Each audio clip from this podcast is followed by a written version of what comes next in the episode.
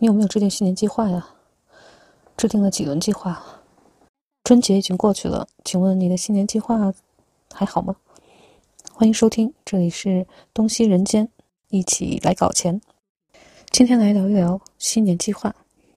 不知道你喜不喜欢列计划表？但是在我上学那会儿呢，非常喜欢列，特别是在一个学期刚刚开学，或者是在新年的时候。一开始我的计划表通常是这样的：从早上六点到晚上十一点之间，健身、吃饭、学习、美容、有益社交，那个作息简直是五讲四美发展，精确到分钟，我恨不得去给它精确到秒钟，简直就是自律本律，优秀本秀。我不仅不浪费一分钟时间，而且还会统筹安排，就比如说一边做煎饼，一边烧开水，一边刷牙，一边收听国际英语新闻。再次感谢华罗庚老人。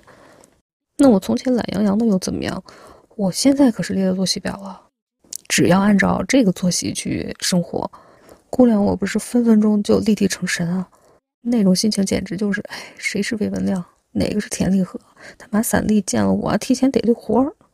后呢，这个作息表一定被我特别显眼的贴在书桌上，然后就想着分分钟提醒自己，严格按照作息表来生活。但是呢，唉，非常可惜，就这种优越感和自信。通常在列好表的第二天，就会开始出现一些小小的裂痕。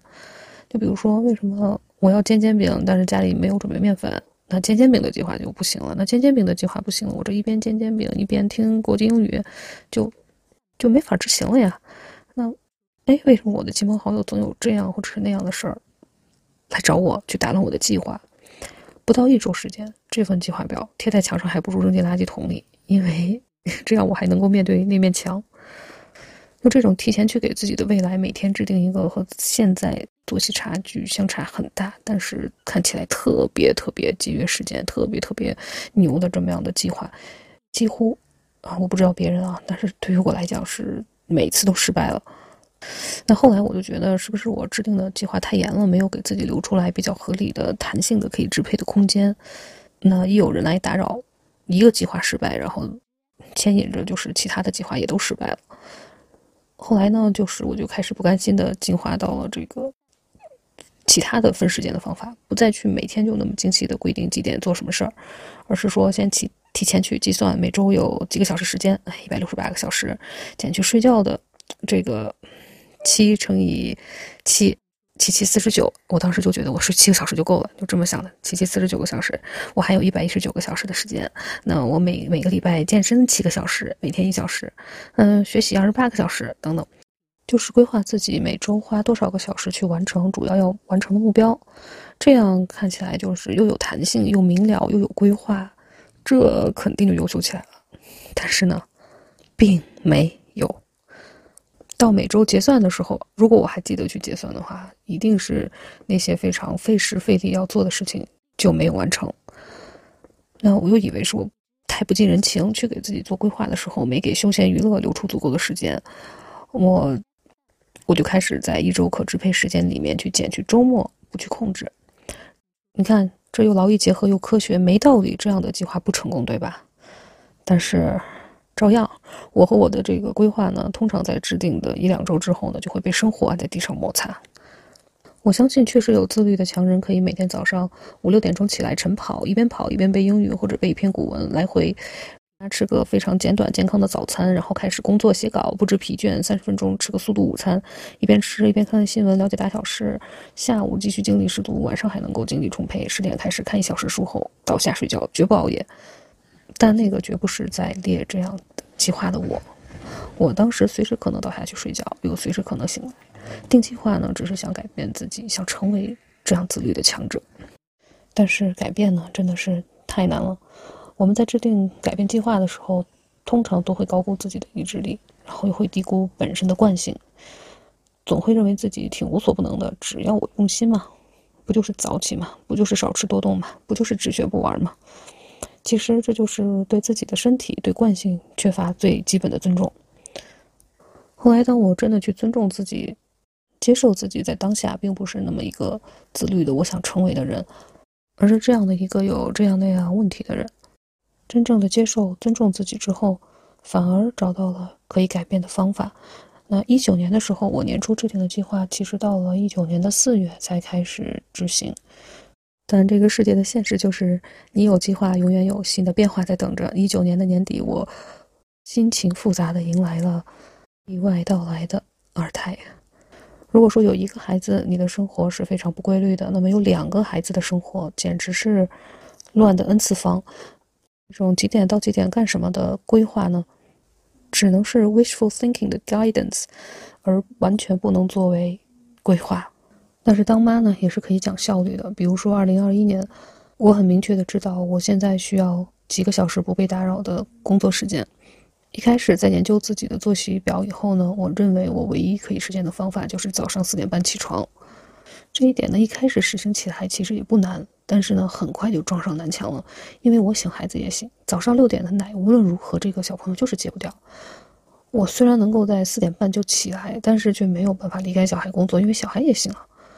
然后我就尝试着晚睡，可是晚睡非常的可怕，因为每天到晚上的深夜的时间呢，人的意志力基本上就下班了。这个时候我。如果你还醒着，很多人都会只想放松。我的意志力没那么强大，我也就是想着放松，拿起手机来就放不下。到第二天早上更累，而且工作的效率非常非常低。那我就明确我的目的是什么嘛？我的目的就是几个小时不被打扰的工作时间。那我后来是这么解决的：早上不是六点这个奶戒不掉吗？戒不掉那就还先喝着呗。六点喝完奶，孩子踏踏实实接着回去睡觉。那么这一段时间我来工作。然后再和老公商量，让他上午再借给我两个小时，这样我的目的就达到了。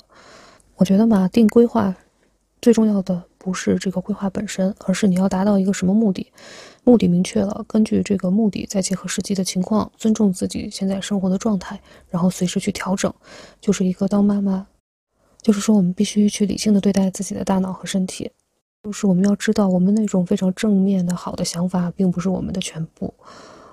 有一个大猩猩的比喻，讲我们的人脑机制讲得很清楚，就是简单说，我们的大脑是三个系统，一个是看得很长远、很理智、非常正面、渴望自己自律、渴望变成更好的人的这个人类的部分，它很清醒，它有语言。那另一个呢，是活在当下，只是被情绪充满着，他要吃糖的话就要马上吃到，吃不到就会难受，非常容易生气，他没有语言，他就满满的都是情绪。你看那个猩猩、猴子是什么样？那我们这一部分的大脑其实就是这样子的。然后大脑还有一个第三个系统，这个系统呢是相对于前面两个来讲更更加低级一点，它就像一个总控制台。然后它负责呢从这个人类或者是猩猩那里接收到指令，然后命令我们的身体去执行。这个处理器平常处理什么样的多东西多，就会形成一个自动处理的这么一个机制。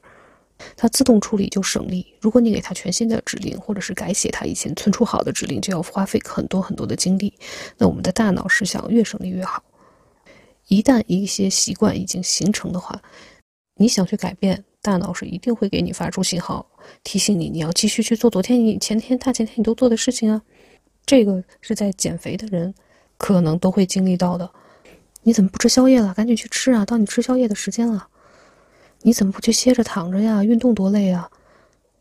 这个处理器，他如果习惯放假睡懒觉、睡前刷视频这样的操作，你没有办法通过一个作息时间计划就去抢回这个处理器的控制权的。我们人类的这个部分洋洋洒洒列出来了一个详细的计划，殊不知这个大猩猩这块正在摩拳擦掌，准备让你重新认识一下，到底谁是爷。从来不健身，你想减肥，做了计划表。然后同时，你为了减肥，减肥计划好吗？还要同时戒糖，然后又要每天出去跑步。你可以凭意志力控制那个机器，让它运行两天。可是这个机器一直都在反抗。到第三天遇上了外面瓢泼大雨，你想想看，你的情绪有多少人会按计划继续出门跑步？如果你的计划里面正好还列了说，我跑步回来要看书，你因为要变成一个自律的人嘛，其实就更容易了。我先看会儿书，等雨停吧。等一会儿书看完了，一看天黑了，天黑了还出去跑吗？哎呦，算了吧，明天再来吧。这一下，这个计划崩盘就从这儿开始了。我们人呢，其实每天运转就像这样的一个机器，看似我们可以做出决定、做出改变，但是其实是有很强大的惯性在拉扯着我们。我们的大脑里的大猩猩不喜欢改变，它喜欢熟悉。大脑呢，渴望回到安全它、已知的、惯有的模式，所以要改变其实不是很容易的。如果你到了一个新环境，那大脑被迫去习惯一个新的模式，这样是比较简单的。可是，如果只是一个新的学期、一个新的学年，你想全部一起改变掉，其实是非常难的。真正能够实行的规划，就必须尊重自己的起点。尊重自己大脑里那个大猩猩，得一点一点改变。具体的方法嘛，说起来也很简单，就是记录分析一下自己每天的行为，自己每天的行程不能只有这个潜意识知道，不能只有大猩猩知道。我们人类的这个部分必须有很明确的认知。比如你几点开始刷抖音，刷几个小时；几点开始刷微博，刷几个小时，要有清楚的概念。第二个呢，就是。第二个就是要最简单，但是要最有效，一次只改变一点，把改变真正内化到生活里面，成为自己自然而然去做的事情。第三呢是一定要明确自己改变的终点，然后现在就以这个改变的终点为自己的新身份。定计划的时候，主要不是看我每天看几本书，每天跑多少步，不去用行为定义自己，而是要用身份定义自己。比如说你要更健康的去生活。那你从之前的一点也不运动，到现在哪怕就找了两分钟做了一个深蹲，都给自己鼓励，都认为今天是完成了你的锻炼任务，这样一直得到正向的反馈，计划反而比较容易得到实行。那春节假期已经过去了，新年是真的开始了，也是一个很好的改变的契机。祝大家新年愉快，也能够找到切实可行的改变自己的新年方案。播客呢，主要是和大家分享一些和创业还有投资相关的一些内容。我人到中年才真正大胆的确认了，其实我是非常非常喜欢创业的。但我就是一个普通人，身边真正自我创业成功的亲戚也不多。看了很多书，查了很多资料，参加了很多活动，那么想和大家一起分享一些可能不是那么在主流媒体上都能看得到的一些普通的创业成功或者失败人士的案例。还有，我个人非常喜欢房产投资。我认为，房产是一个人人都需要考虑的资产配置。所以，这个播客呢，也会分享很多和英国房产投资相关的内容。同时呢，创业也需要很多的自我构建，需要来自他人的反馈和帮助。特别是宝妈创业，它又有一定的特殊性，我们的时间上会更欠缺一点，精力上会更不足一点。所以，这个播客也会分享一些温和向上、脚踏实地，但是有心理学。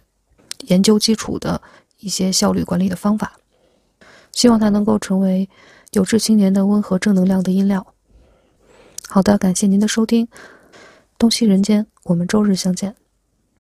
我是主播小静姐，欢迎您在微博上搜索我的 ID“ 静在英国”，或者关注微信公众号“净资产”。谢谢您。